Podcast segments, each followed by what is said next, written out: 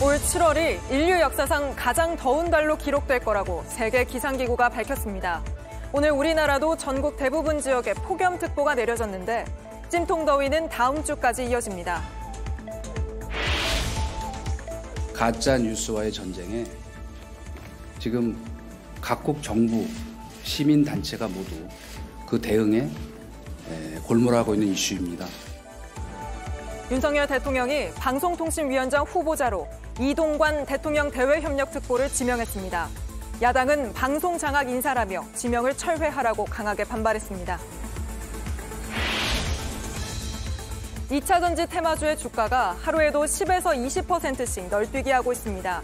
에코프로는 어제 20% 폭락하며 100만 원 선이 깨졌지만 오늘은 12% 반등했습니다. 실체가 분명치 않은데 2차 전지 사업을 한다고 발표하는 업체들도 크게 늘고 있어서 투자에 조심해야 한다는 지적이 나옵니다. 경찰이 상습적으로 음주운전을 한 40대를 입건하고 승용차도 압수했습니다. 이 운전자는 이미 4번이나 음주운전으로 붙잡혔는데 또다시 많은 술을 마시고 운전대를 잡았다가 승용차와 트럭을 잇따라 들이받았습니다. 시청자 여러분, JTBC 뉴스룸을 시작하겠습니다. 전 세계가 잔인한 7월을 보내고 있습니다. 50도 넘게 치솟고 맨홀 뚜껑에 전을 붙일 수 있을 정도로 들끓었으며 지중해가 불타올라 세계 곳곳에서 폭염으로 인한 인명피해가 이어지고 있습니다. 올 7월이 인류 역사상 가장 더운 달로 기록될 거라고 세계 기상기구는 밝혔습니다. 우리나라도 연일 무더운 날씨가 이어지면서 전국 곳곳에 폭염 경보가 내려졌습니다. 대부분 지역이 체감 온도 35도까지 올랐고 낮 최고 기온이 37도 넘게 치솟은 지역들도 있었는데 당분간은 계속 이렇게 더울 전망입니다. 먼저 이혜성 기자입니다. 한껏 떼거진 쪽방촌 골목. 더위를 잡으러 소방관들이 나왔습니다. 2시가 제일 더울 때잖아요. 주의보 이상 떨어지면 네, 매일 나와서 하고 있습니다. 이렇게 물이라도 뿌릴 수 있는 골목이 칸칸이 나뉜 비좁은 방보다 낫습니다. 여기서 어떻게 풍기 열 나봐요. 선풍기가 더 못해요. 왜요? 밖에 있는 게 더 낫지. 2층을 쪄 죽어요. 그러니까 여기만 시원하지. 2층에는 껍데기 벗겨지고. 누구든 꺼내갈 수 있게 생수 냉장고를 채워놓습니다. 물 한 병 꺼내 들고 나무가 우거진 공원에서 한낮 더위를 피합니다. 또 할머니가 혼자 사니까 에어컨은 있어도 못 틀고 있어요. 물 주니까 또 물 타 먹으려고 한 바퀴 돌고. 상인들은 덥다고 자리를 비울 수도 없습니다. 보세요. 불을 세 개나 안고 있어요. 얼마나 덥겠어. 집에 가면 신내가 나, 신내가. 아... 근데 이렇게 덥다고 장사 문을 닫아놓을 수는 없잖아. 음식이 상할까 그때그때 조리하는 손만 더 바빠집니다. 기상청은 이런 더위가 태풍 탓이라고 설명했습니다.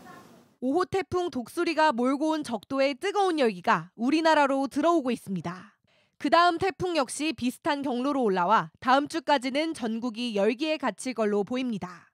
특히 다음 주 초의 더위는 절정에 달해 체감 온도가 35도 안팎까지 오를 것으로 보입니다. JTBC 이혜선입니다. 보신 것처럼 잠시 서 있는 것도 힘든 하루였습니다. 하지만 밥벌이를 위해서 뙤약볕에서 쉬지 않고 일해야 하는 사람들도 있습니다. 저희가 같이 다녀보니 하루에도 몇 번이나 핑 돌며 쓰러질 것 같았는데 체온이 얼마나 올라가는지 김한수 기자가 열화상 카메라를 들고 동행 취재했습니다. 그늘 한 점 없는 도로 위를 배달 노동자가 달립니다. 달궈진 아스팔트 위에서 가다 서다를 반복합니다. 10분 넘게 달려 한 오피스텔에 도착했습니다. 여기는 엘베가 있어서 그나마 정말 좋은 곳이고 이 근처에는 엘베가 없는 5층, 6층까지. 다음 주문은 음료입니다. 한 공장으로 배달하는데 20분이 걸렸습니다. 열화상 카메라로 배달 전후 온도를 비교해봤습니다. 헬멧 온도를 재봤는데 20도 가까이 올랐습니다. 평균 12시간 정도 일을 하는데요. 집에 들어갈 때는 거의 옷이 다 젖어 있죠. 신호가 긴 곳은 3분에서 4분 정도 되는 거리가 있는데 어. 네, 그런 신호가 있는데 진짜 핑 돌아요. 대형마트 야외 주차장도 절절 끓습니다. 그래도 겹겹이 쌓인 카트 더미를 끌고 교통 정리도 해야 합니다. 마트 오세요. 땀피 나요. 공사장은 더 힘듭니다. 가뜩이나 더운데 두껍고 무거운 안전장비까지 걸쳐야 합니다. 날은 그냥 서 있는 것 자체가 힘들죠. 나 비를 싫어하는 거예요. 여기 와서 비를 좋아하게 됐어요. 쪄지는 느낌 그냥. 더위는 이제 본격적으로 시작됐습니다. 오늘 하루를 겨우 버틴 노동자들은 또 내일이 걱정입니다. JTBC 김한수입니다. 오늘 강릉은 무려 37도 넘게 올랐습니다. 이렇게 더운 건 31년 만인데 바로 강릉에 나가 있는 저희 취재 기자 연결해 보겠습니다. 자, 조소희 기자, 아, 31년 만에 기록적인 폭염이었는데요. 그래도 해수욕장은 좀 시원합니까? 저도 그런 기대를 품고 왔는데요. 습도까지 꽉 찬 더위에 백사장이 달궈져서 더 더웠습니다. 오늘 강등의 최고 기온은 37.3도까지 올랐고요. 시원한 걸로 유명한 대관령도 올 들어 가장 더운 31.1도를 기록했습니다. 더위를 피해서 강원도에 왔는데 강원도가 더 덥더라. 피서온 시민들의 이야기였습니다. 너무 더워서 여기 해변에 오면 좀 시원할까 하고 왔는데 저기 너무 땡볕이라서 여기는 너무 시원하고 솔밭이라서 그늘도 있고 해서 지금은 어떻습니까? 해가 떨어졌는데도 좀 계속 더운가요? 지금도 강릉 기온은 33.6도입니다. 그래도 해가 지기 시작하면서는 야간 개장을 한 해수욕장에 사람들이 더 늘어났는데요. 아무래도 답답한 집보다는 바람이라도 통하는 야외가 낫다는 겁니다. 돗자리를 펴고 금요일 밤에 휴식을 취하는 모습도 볼 수 있었습니다. 네, 그 강원도 말고도 열대야가 이어지는 곳들이 많지 않습니까? 언제까지 이 열대야가 이어진다고 하죠?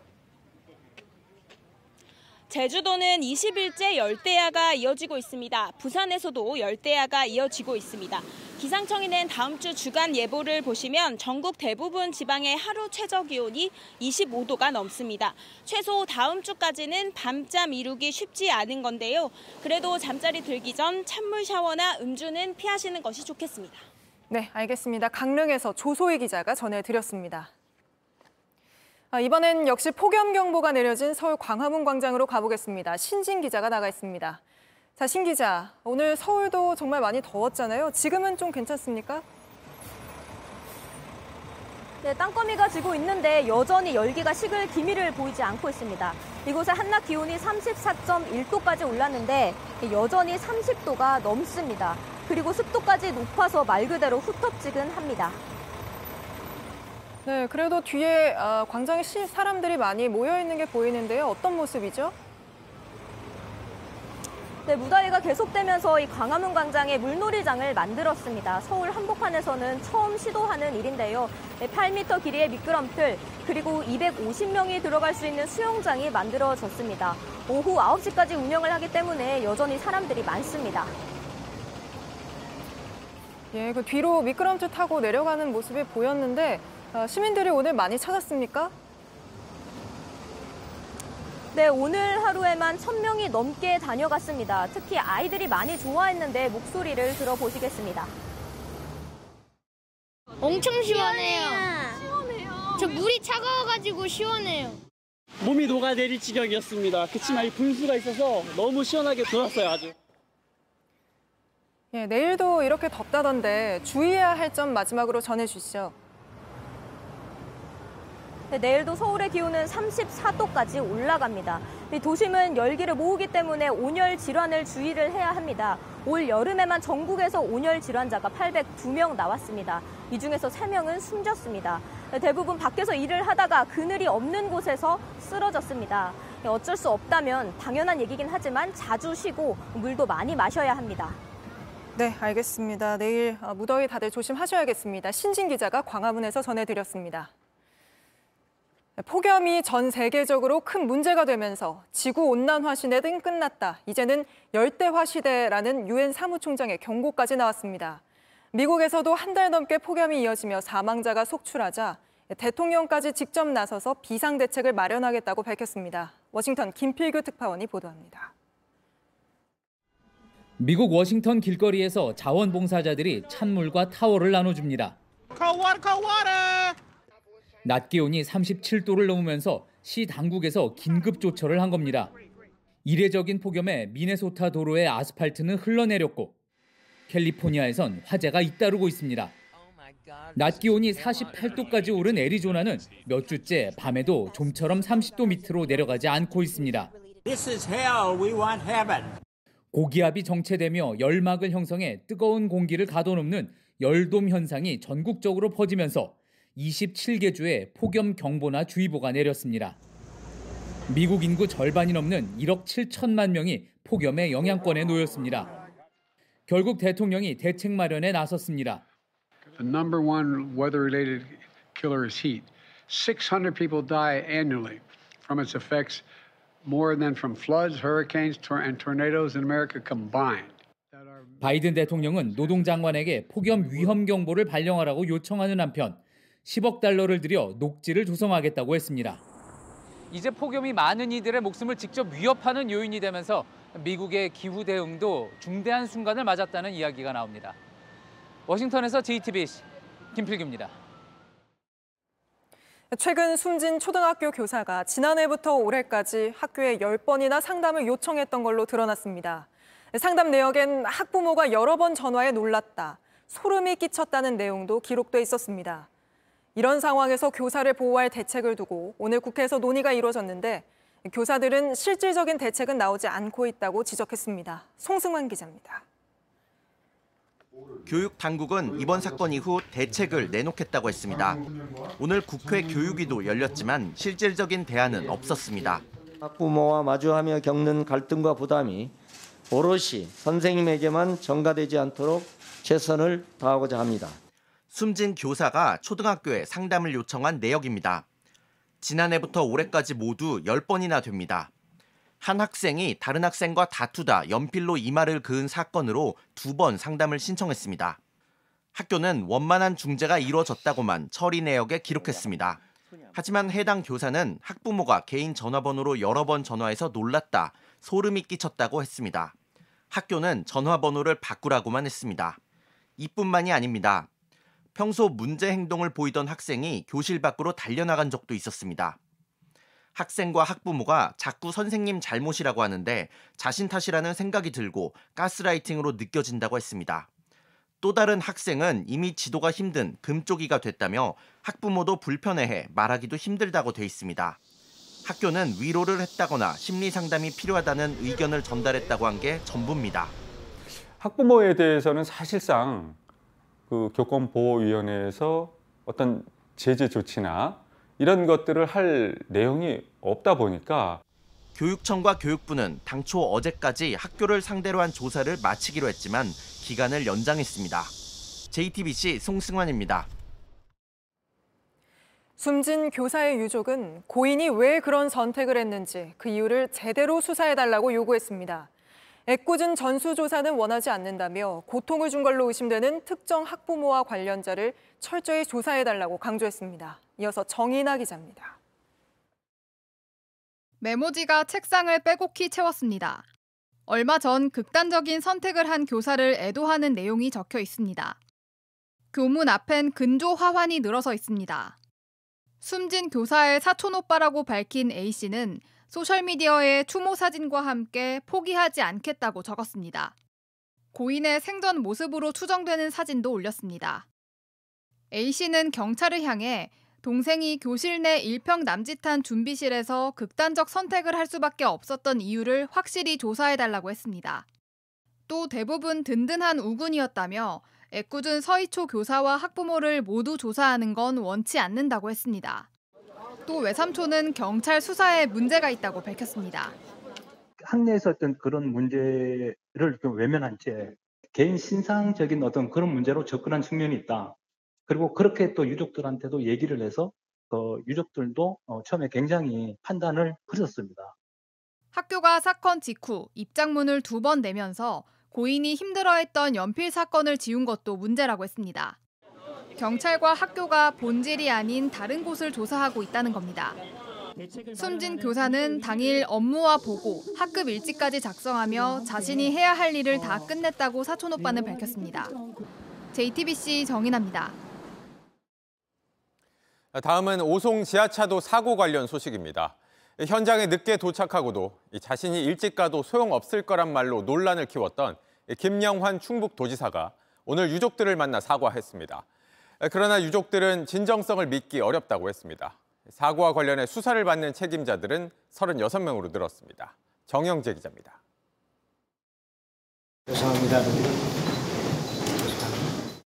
유족들을 만난 김영환 지사는 고개부터 숙였습니다. 그동안 말 실수를 의식했는지 사과 말고는 말을 줄였습니다. 그래도 유가족들은 분노했습니다. 죄송한 마음이 솔직히 저희 받아들여지지도 않고 그 마음이 전달되지 않습니다. 사과는 했지만 한 달 동안 분향소를 유지하게 해달라는 유족들 요구는 받아들이지 않았습니다. 애초 충북도는 내일까지만 분향소를 운영하도록 했다가 이 면담 뒤 다음 달 2일까지로 양보했습니다. 참사 전후 수십 건 신고와 경고를 무시했던 관련자들에 대한 수사는 이어지고 있습니다. 국무조정실은 오늘 감찰 결과를 발표했고 18명을 수사 의뢰했습니다. 수사 의뢰 대상은 모두 36명, 공직자와 공사 직원 2명도 포함됐습니다. 이쪽에서 관리하는 허천이 아니에요. 안전정책과로 하라고 전달을 해가지고 바로 전화를 해라 안전정책과로 우리 오. 아니니까. 그 시기에는 저는 뭐 몰랐고요. 그 후에는 알았습니다. 지자체와 소방이 묵인한 신고 11건, 그리고 참사 직전까지 반복된 책임 회피. 서로 미루다 골든타임을 놓치게 한 5개 기관 공무원 63명은 징계하기로 했습니다. 수많은 경고가 있었음에도 궁평 2 지하차도와 주변 미호강과 관련된 여러 기관이 상황의 심각성을 제대로 인식하고 적극적으로 대처하지 못해 책임을 분명히 가리고 걸맞는 처벌을 하는 게 그나마 진정한 사과입니다. JTBC 정영재입니다. 아, 이번 주 주식시장에서는 2차 전지 관련주들이 연일 출렁했는데 특히 대표주인 에코프로 관련주는 예측이 안 될 정도로 널뛰기를 했습니다. 회사 임원들까지 주식을 처분하고 나섰고 과열에 대한 우려의 목소리도 커지고 있습니다. 먼저 이상화 기자입니다. 오늘 한국거래소 시황판에선 2차 전지 테마주들이 대부분 빨간색으로 칠해졌습니다. 2차 전지 대표주로 불리는 에코프로는 어제 20% 가까이 폭락했지만 오늘은 12% 반등했습니다. 에코프로 자회사인 에코프로 BM도 17% 넘게 떨어졌다가 다시 8% 올랐습니다. 두 회사는 모두 시가총액 10위 안팎인데 이 정도 대형주의 주가가 20, 30%씩 널뛰는 건 쉽게 볼 수 없는 일입니다. 정말로 이제 이 2차 전지는 약간 도박에 가까운 장이 펼쳐져서 예전에 코인 시장과 똑같은 얻는 사람이 있는가 하면 그에 반해 또 있는 사람이 있으니 전문가들도 예측을 하지 못한 부분이다 보니까 이 가격은 어떻게 보면 울고 웃고 그냥 이렇게 하는 하나의 논의가 돼버린 것 같은. 또 다른 2차 전지 관련주인 포스코 홀딩스는 최근 열흘간 LG화학, 삼성전자를 제치고 개인 투자자들이 가장 많이 사들인 주식입니다. 하지만 전문가들은 너무 많이 올랐다고 말합니다. 앞으로 유망하고 성장할 가능성이 높은 상황인 거는 맞는데 개별 회사들을 보면 낙관적인 가정을 넣더라도 설명이 안 되는 거는 맞는 것 같아요. 여기저기서 과열 신호도 감지됩니다.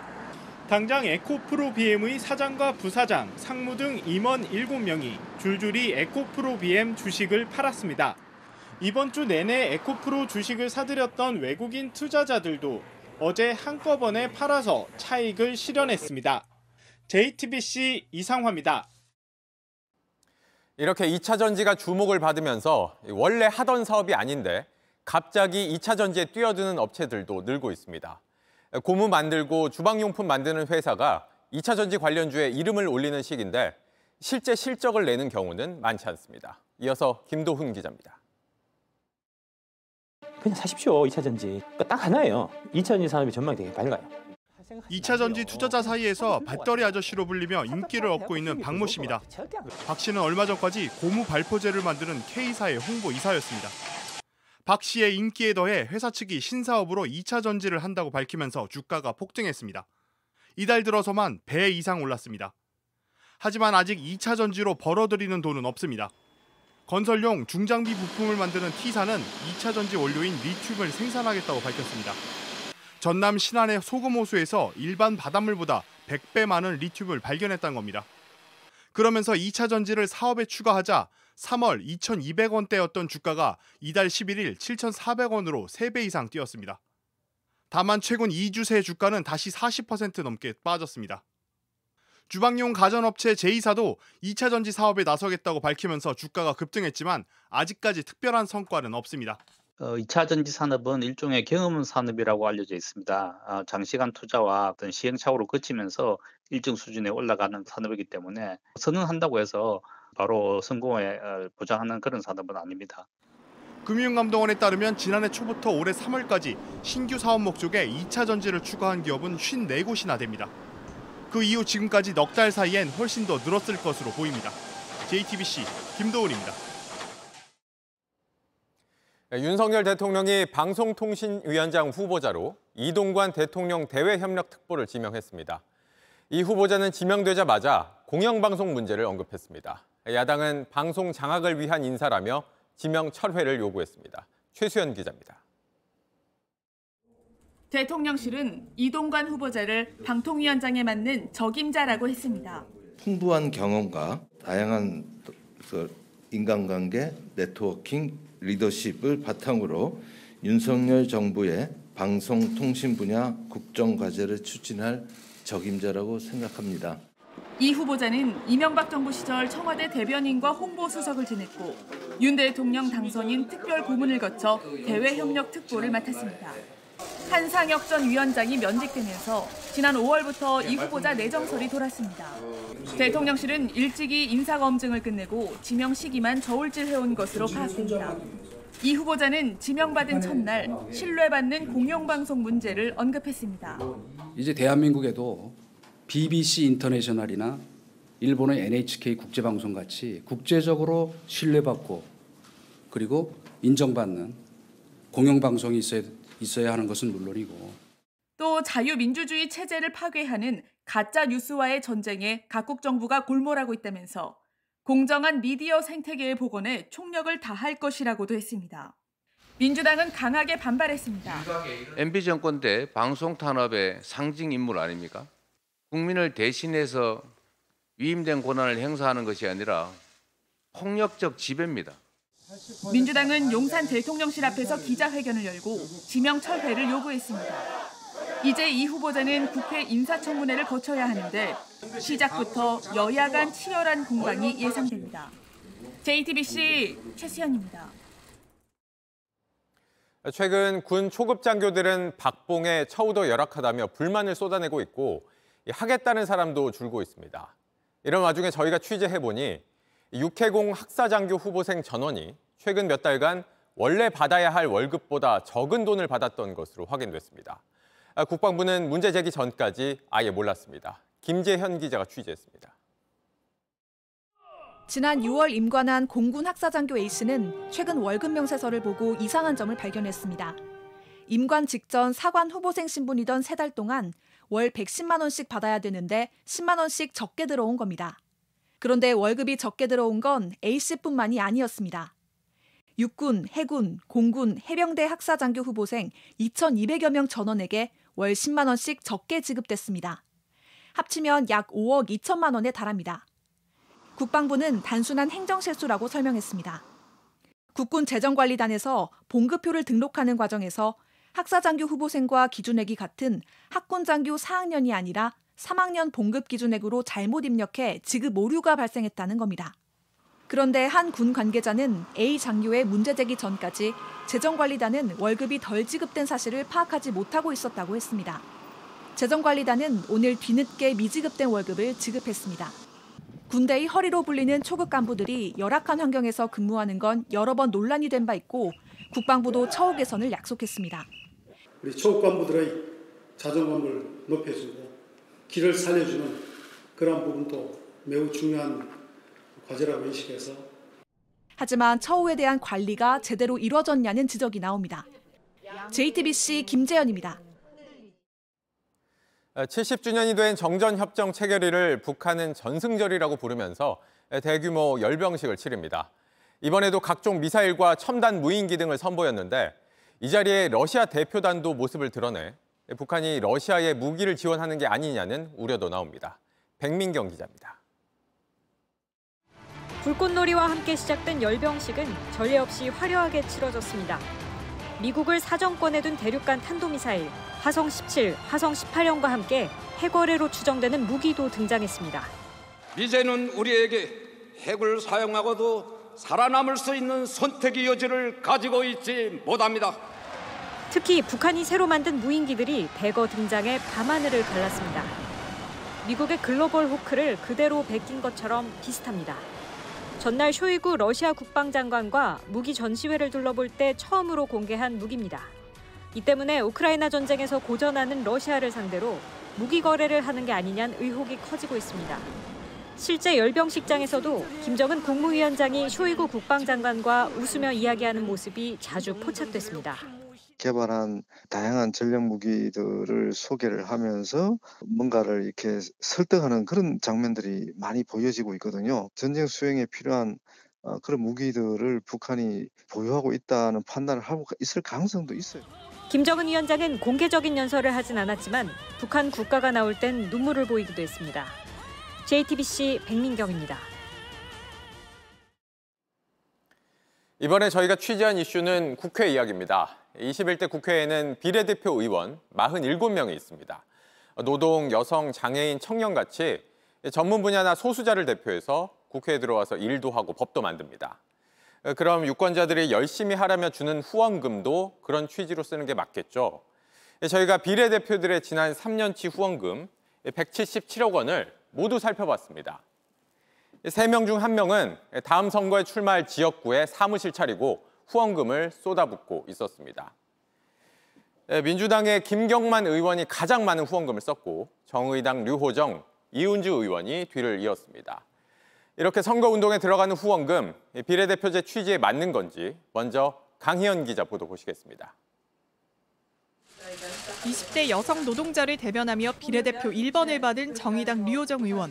2020년 당선된 지 석 달 만에 지역 사무실을 열었습니다. 자주 오세요, 의원님 지역 사무실. 틈틈이 오시는 거죠. 현수막과 조명을 설치하고 냉장고와 가구도 뒀습니다. 선관도 저희가 직접 구매해서 설치를 한 것이고요. 이렇게 쓴 정치 후원금은 약 7,800만 원. 류 의원 측은 사무실을 일찍 열다 보니 후원금이 많이 들어간 측면이 있다고 했습니다. 지역 사무실에 가장 많은 후원금을 쓴 의원은 중소기업 정책 전문가 민주당 김경만 의원입니다. 김 의원은 지역 사무실 관리비, 임대료 등의 6,700여만 원을 썼습니다. 사무실 인테리어, 간판과 현수막 등을 다는데도 수천만 원을 들였습니다. 개소식 홍보 비용까지 포함해 총 1억 2천여만 원이 들어갔습니다. 김 의원 측은 사무실 보증금이 비쌌다며 전문성을 살려 의정 활동도 열심히 했다고 했습니다. 정의당 이은주 의원은 약 6천만 원, 국민의힘 정운천 의원은 약 3,800만 원을 썼습니다.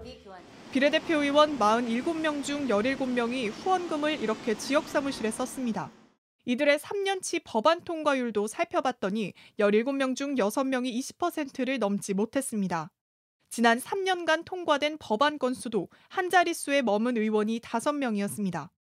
그런데도 예비지역구 활동을 하며 차량 주유비와 숙소비, 지역 간담회 등의 수백에서 수천만 원을 썼습니다.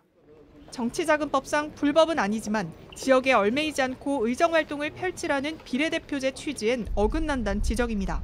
지역구의 어떤 여러 가지 요구 사항들과는 조금 독립적인 부분에서 정치 활동을 하라는 것인데 자기 본인의 선거를 위해서 쓴다라는 것은 애초 취지를 뭔가 몰각한 것이 아닌가. JTBC 강연입니다. 저희가 살펴보니 비례대표들 후원금을 이렇게도 씁니다. 본인이 선거 치를 지역구에 있는 다른 정치인에게 품앗이 하듯이 후원을 하는 겁니다. 그러니까 내가 특정 의원에게 열심히 하세요 라고 후원한 돈이 다른 정치인에게 가고 있다는 겁니다. 이어서 하혜빈 기자 보도 보시겠습니다. 과학기술 분야 전문가 조명희 국민의힘 의원은 대구 동구 출마를 준비하고 있습니다. 국회 입성 이후 줄곧 지역 활동에 공을 들였고 최근엔 사무실도 열었습니다. 조 의원은 대구와 경상도 지역 정치인들을 집중적으로 후원했습니다. 유영아 대구시장 예비 후보와 경북, 경남도지사 등에게 총 천만 원이 넘게 보냈습니다. 재정정책 전문가 양경숙 민주당 의원은 전북 전주시 출마를 앞두고 있습니다. 양 의원은 지난해 지방선거 직전 전주 시의원 후보 4명에게 50만 원씩 후원했습니다. 이처럼 자신의 후원금을 예비 지역구 정치인에게 다시 후원한 비례대표 의원은 확인된 이들만 6명, 광역단체장과 기초단체장 예비 후보 등에게 보낸 후원금을 다 합치면 약 2,600만 원에 이릅니다. 이들은 당선 전부터 친한 사이라 후원했다거나 출마 지역뿐 아니라 가까운 동료 의원이 험지에 출마할 때도 후원했다고 밝혔습니다. 전문가들은 비례대표 취지에 비춰볼 때 바람직하지 않다고 말합니다. 다만 비례대표 의원이 전문 분야 활동에 집중하는 것만으로는 사실상 재선이 어려운 구조 자체도 문제라는 분석도 나옵니다. 비례대표 활동을 가지고 평가를 받고 다시 이제 의정에 나설 수 있는 기회가 없기 때문에 저 지역구로 가야 되는 거죠. 실제 한 비례대표 의원은 당에서 비례대표 의원들의 지역구 출마를 적극 독려했다고 털어놓기도 했습니다. JTBC 하혜빈입니다. 검찰이 오늘 다우 키움 그룹 김익래 전 회장의 집을 압수수색했습니다. S지발 주가 폭락 사태 때문인데 저희 취재 결과 검찰은 김 전 회장이 키움 증권사가 가진 내부 정보로 라더견 일당의 주가 조작을 알고 있던 단서를 잡았습니다. 이들의 움직임을 지켜보면서 주식을 팔 시점을 정해 600억 원을 벌었다고 보고 있는 겁니다. 박병현 기자입니다. 지난 4월 20일 김익래 전 다우 키움그룹 회장은 자신이 가진 다우 데이터 주식 140만 주를 팔았습니다. 시간 외 매매로 거래해 605억 원을 얻었습니다. 이틀 뒤 주가가 폭락하며 SG발 사태가 시작됐습니다. 대부분 투자자들이 피해를 볼 때 김 전 회장만 피했습니다. 취재 결과 검찰은 김 전 회장이 이미 한참 전부터 라더견 일당의 다우데이터 주가 조작을 알고 있던 단서를 잡았습니다. 주가가 계속 오르자 키움증권사 내부 정보로 고객들의 거래를 확인하는 과정에서 라더견 일당을 파악했다는 겁니다. 검찰은 김 전 회장이 이들의 거래를 지켜보다 주식을 팔 시점을 정한 것으로 보고 있습니다. 검찰은 키움 본사와 김 전 회장 집 등을 압수수색했습니다. 김 전 회장이 자신의 증권사 내부 정보를 사적인 주식 거래에 활용했다면 불법입니다. 키움 측은 김 전 회장이 아들 증여세를 위해 주식을 판 것뿐이고 주가 폭락과는 관련이 없다고 해명해 왔습니다. 검찰은 압수물 분석을 마치는 대로 김 전 회장을 불러 조사하기로 했습니다. JTBC 박병현입니다. 일본이 방위백서를 펴내며 독도가 자기네 땅이라고 적었습니다. 벌써 19년째 같은 주장을 반복하고 있습니다. 올 들어 우리 정부가 적극적으로 관계 개선에 나섰지만 일본은 여전하다는 지적이 나옵니다. 도쿄에서 김현일 특파원입니다. 하마다 야스카즈 일본 방위상이 일본의 안보 전략을 담은 2023년판 방위백서를 들어보입니다. 일본은 독도를 일본 고유 영토라며 다케시마라고 표기했습니다. 독도를 영유권 분쟁 지역이라고 설명하며 다케시마 영토 문제가 여전히 미해결 상태로 존재한다고 썼습니다. 일본 방위백서가 독도를 자기네 영토라고 주장한 건 2005년 이후 벌써 19년째입니다. 올 들어 한일 관계가 급진전하기 시작했지만 일본은 이에 아랑곳하지 않고 교과서와 외교청서, 이번엔 방위백서까지 모두 독도 영유권 주장을 포함시켰습니다. 실제 우리 정부는 올 초 한일 간 최대 현안이던 강제징용 문제를 먼저 해결하고 한일 군사정보 보호협정을 되살리는 등 적극적으로 관계 개선에 나섰습니다.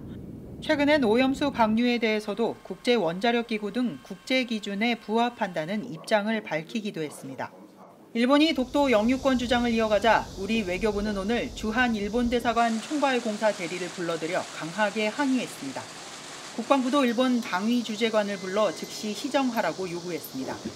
한편 일본은 이번 방위백서에 적기지를 공격할 수 있는 반격 능력 보유와 그에 따른 방위력 강화 계획을 실기도 했습니다. 도쿄에서 JTBC 김현예입니다. 정부가 기초생활보장 같은 각종 복지 지원을 받는 기준이 되는 기준 중위 소득을 올해에 이어 내년에도 역대 최대 폭으로 인상하기로 했습니다. 또 7년 만에 생계급여 선정 기준선도 올려서 지원받는 사람은 더 늘어날 걸로 보입니다. 다만 여전히 현실에 비해 부족하다는 목소리도 있는데 이혜원 기자가 취재했습니다. 서울 동자동 쪽방촌에 사는 차재설 씨는 기초생활수급비로 매달 95만 원을 받습니다. 그중 33만 원은 주거급여인데 쪽방 월세로 나갑니다. 60만 원 갖고 뭐 통신비 내고 뭐 내고 하면은 쓸 게 없거든. 커피 한 잔이라도 지금 비싸잖아요. 올해 1인 가구의 기준 중위소득은 207만 원입니다. 생계급여는 여기서 30%가 적용돼 차 씨가 생계급여 62만 원을 받는 겁니다. 내년에는 기준 중위소득이 222만 원으로 올라갑니다. 생계급여 기준도 32%로 높아집니다. 이러면 차 씨는 내년부터 9만 원 오른 71만 원을 받게 됩니다. 2인 가구라면 약 14만 원, 4인 가구라면 약 21만 원이 오릅니다.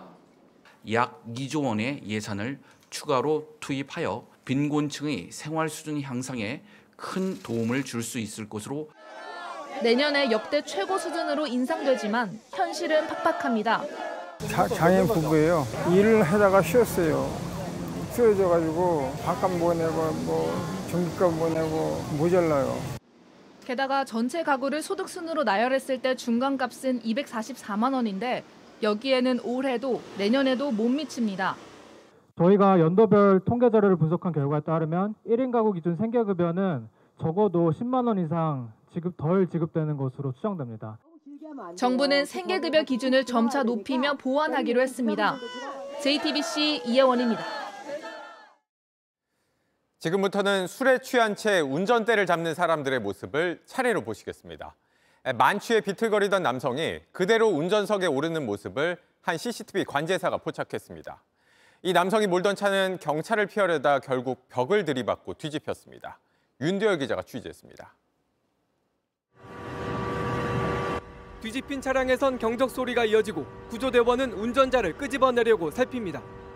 완전히 뒤집힌 승용차는 내려앉고 구겨졌습니다. 주택가 골목에 뒤집힌 이 차량 어쩌다 이렇게 된 걸까? 새벽 4시 30분 검은 옷 입은 남성이 몸을 제대로 못 가눕니다. 비틀거리며 차에 타더니 그대로 출발합니다. 이 모습을 어디선가 지켜본 이가 있었습니다. 방범을 위해 밤새 CCTV를 지켜보는 지역 관제사였습니다. 비틀거리면서 가다가 혹시나 쓰러지 거나 넘어지실까 싶어서 제가 봤는데 저희가 2차 사고 예방 차원에서 끝까지 지켜보고 있거든요. 넘어질까봐 지켜봤는데 음주운전이 의심됐습니다. 곧바로 신고했습니다. 순찰차가 차량을 발견하고 다가가자 속도를 올려 도망갑니다. 좁은 골목에서 추격전이 벌어졌습니다. CCTV 관제센터 신고를 받고 출동한 경찰이 따라오자 1km를 도주하던 차량은 이 벽을 들이받고서야 멈췄습니다. 강하게 부딪힌 차량은 곧바로 뒤집혔습니다. 쾅 하는 엄청 그냥 일반적인 소리가 아니고 꽤 큰 소리였기 때문에 이제 집사람하고 동시에 일어났거든요. 오니까 차를 전복돼 있고 여기 실력이 이거 탁 부서져 있고 막 완전 엉망이었죠. 음주 측정을 해보니 역시나 면허 취소 수준까지 술을 마셨습니다. 크게 다치지는 않은 운전자. 열심히 도망치지 않았다면 차도 안 다쳤을 겁니다. JTBC 윤두열입니다. 이번엔 네 번의 음주운전 전력이 있는데도 또 술을 마시고 운전하다 사고를 내고 차까지 뺏긴 남성의 모습을 보시겠습니다. 사고 당시 영상을 보니 술에 취한 채 비틀거리던 장면이 고스란히 담겨 있습니다. 최지우 기자입니다. 제가 지금 나와 있는 곳은 서울 서초경찰서 주차장입니다. 대부분 경찰과 민원인들의 차인데요. 이 차는 다릅니다. 음주운전을 반복해 수차례 적발된 운전자의 차를 경찰이 압수해 세워둔 겁니다. 취재진이 확보한 CCTV입니다. 한 남성이 비틀거립니다. 차에 올라탑니다. 잠시 뒤 트럭이 앞에 서 있는데 그대로 들이받습니다. 음주 측정을 했더니 혈중 알코올 농도가 0.291%나 됐습니다. 면허 취소 수준의 3배가 넘습니다. 알고 보니 상습범이었습니다. 2010년 처음 음주운전 사고를 냈고 2012년과 2016년 음주운전으로 적발됐습니다. 지난해엔 음주 측정을 거부해 입건됐습니다. 그리고 또 음주운전 사고를 낸 겁니다. 검찰과 경찰은 이번 달부터 반복적으로 음주운전을 한 운전자의 차량을 압수하겠다는 방침에 따라 압수영장을 신청했습니다. 법원은 차량 압수는 일반적이지 않다면서 영장을 기각했습니다. 하지만 8일 만에 결정을 뒤집어 범죄 수사에 필요하다면서 영장을 내줬습니다. 차량을 압수한 경찰은 이 남성에 대해 구속영장을 신청할지 살펴보고 있습니다. JTBC 최지우입니다. 네, 다음은 문학의 소식 하나 전해드리겠습니다. 홍콩 배우 양조위와 오징어 게임의 배우 정호연이 등장하는 뮤직비디오가 화제입니다. 최근 더 주목을 받고 있는 뮤직비디오 정수아 기자가 소개합니다. 횡단보도 건너편 서로를 마주보는 남녀. 두 배우의 짧은 등장만으로도 눈길을 끈 뉴진스의 뮤직비디오입니다. 데뷔 초기 복고풍 뮤직비디오로 화제가 됐던 뉴진스는 이번 앨범에 들어간 6곡 모두 뮤직비디오를 따로 만들었습니다. 비단 요즘 가수들만이 아닙니다. 아이돌처럼 몸을 흔들며 갈매기 춤으로 나타난 이 사람. 데뷔 50년 차가 넘은 가수 나훈아입니다. 1990년대 유행하다 사라졌던 대작 뮤직비디오가 다시 인기를 끄는 건 유튜브를 중심으로 영상을 통해 음악을 소비하는 팬들이 늘고 있어서입니다. 뮤직비디오가 다른 매체랑은 다르게 사람들이 반복적으로 시청을 하게 되더라고요. 그래서 여러 번 볼 수 있도록 스토리를 입히고 곳곳에 복선이나 상징들을 숨겨놓기도 합니다. 예전과 달라진 점도 있습니다. 그 배우들의 인기를 힘입어서 이런 느낌이었다면 이제는 가수가 일단 엄청나게 유명하고 자신들의 세계를 좀 더 다양한 형태로 표현하고자 하는 여기에 더해 가사가 아닌 뮤직비디오와 퍼포먼스로 K-팝 팬들에게 더 가까이 다가가려는 전략도 한몫하고 있습니다. JTBC 정수아입니다. 유럽에서 폭염에 건조한 날씨가 계속되면서 산불이 끊이지 않고 있습니다. 그리스에서는 산불이 커지면서 공군 탄약고에 번져서 폭발까지 일어났습니다. 모바일 디이슈로 보시겠습니다.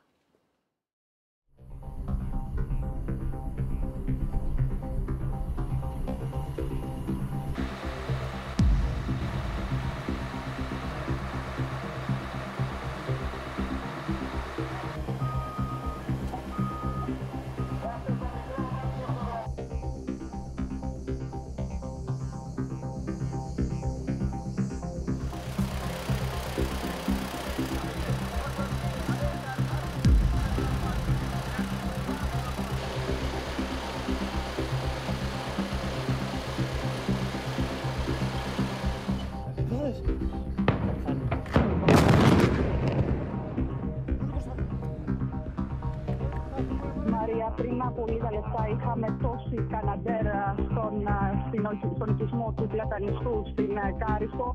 Αυτή τη στιγμή πετάει ελικόπτερο πάνω από το σημείο της πτώσης. Περισσότερα θα έχουμε σε λίγο.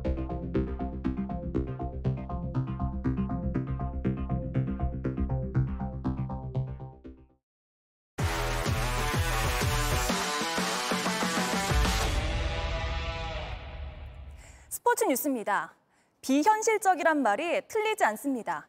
이 투수로 완봉승을 거둔 오타니가 연타석 홈런까지 터뜨렸습니다.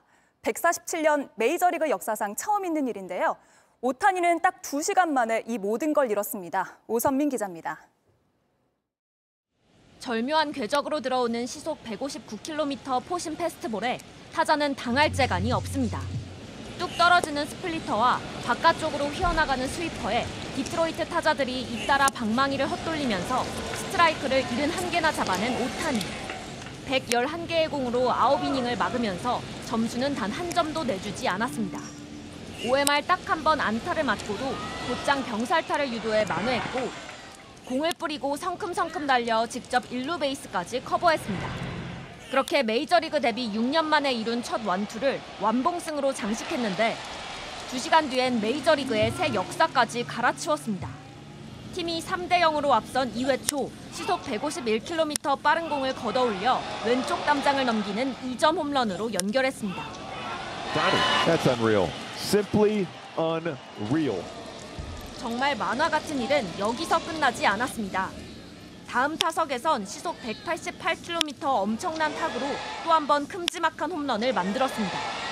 왼쪽 옆구리를 부여잡아야 할 만큼 모든 것을 쏟아낸 시즌 38번째 홈런으로 홈런 1위 자리를 굳혔습니다.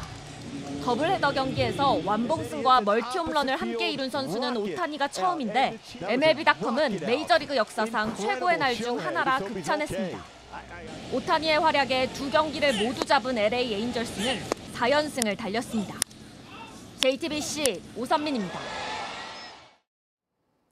경기에서 이기고도 실격된 선수가 있습니다. 우크라이나 펜싱 스타가 러시아 선수의 악수를 거부했기 때문인데요. 경기 뒤 악수를 해야 한다는 규정이 있다지만 과연 이 경우에도 지켜져야 하는지 생각해 볼 일입니다. 홍지용 기자입니다. 세계 펜싱 선수권 대회 여자 사브르 64강전입니다.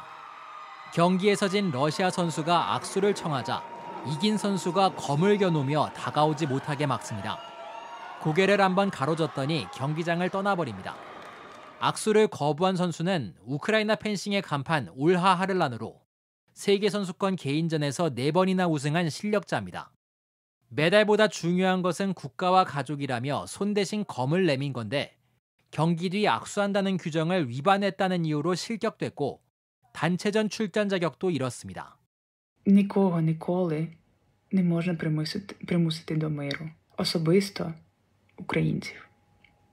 Ніколи. Ніяким руки стисканням. 우크라이나 정부는 오히려 악수를 제한한 게 명백한 도발이라고 비판했습니다. 또 하를란의 실격을 철회하라며 자국의 펜싱 연맹을 통해 항소를 준비 중입니다. І я наголосив на те, що наші спортсмени не будуть тиснути руку спортсменам під нейтральним прапором, які з Росії.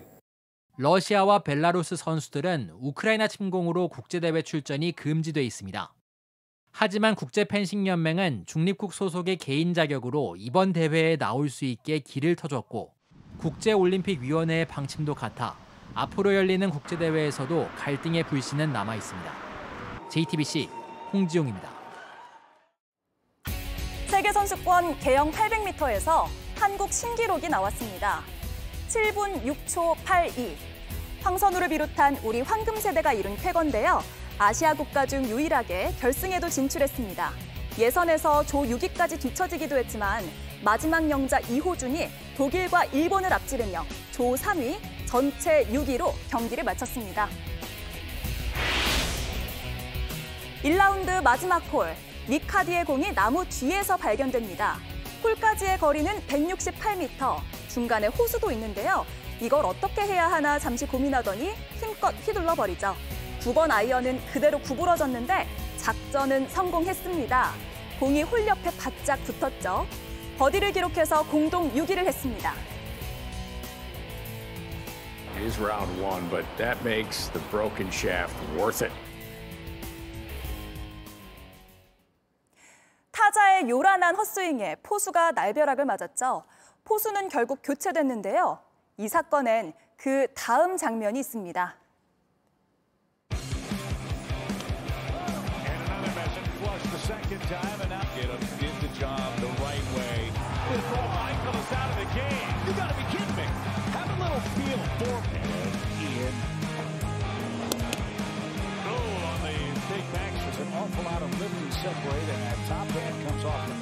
Oh, of controlling the bat at the end of the swing.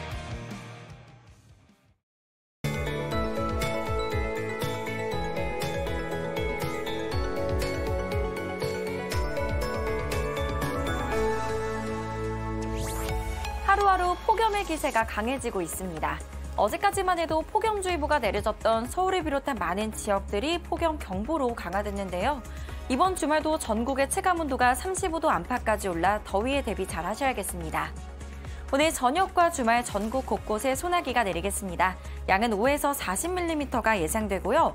제주와 전남 서부는 오늘 밤 최고 60mm의 비도 내리겠습니다. 내일 아침 내륙은 가시거리 200m 미만의 짙은 안개로 시야가 매우 답답하겠고요. 한낮에는 볕이 강하게 내리쬐면서 자외선 지수도 매우 높겠습니다. 내일 아침 기온 서울 청주 26도, 대구 25도, 제주는 27도까지 예상되고요. 낮 기온은 서울 34도, 대전, 대구 35도까지 오르겠습니다. 다음 주에도 33도 안팎의 푹푹 찌는 더위는 계속될 것으로 보입니다. 날씨였습니다. 뉴스룸 저희가 준비한 소식은 여기까지입니다. 네, 시청해주신 여러분 고맙습니다.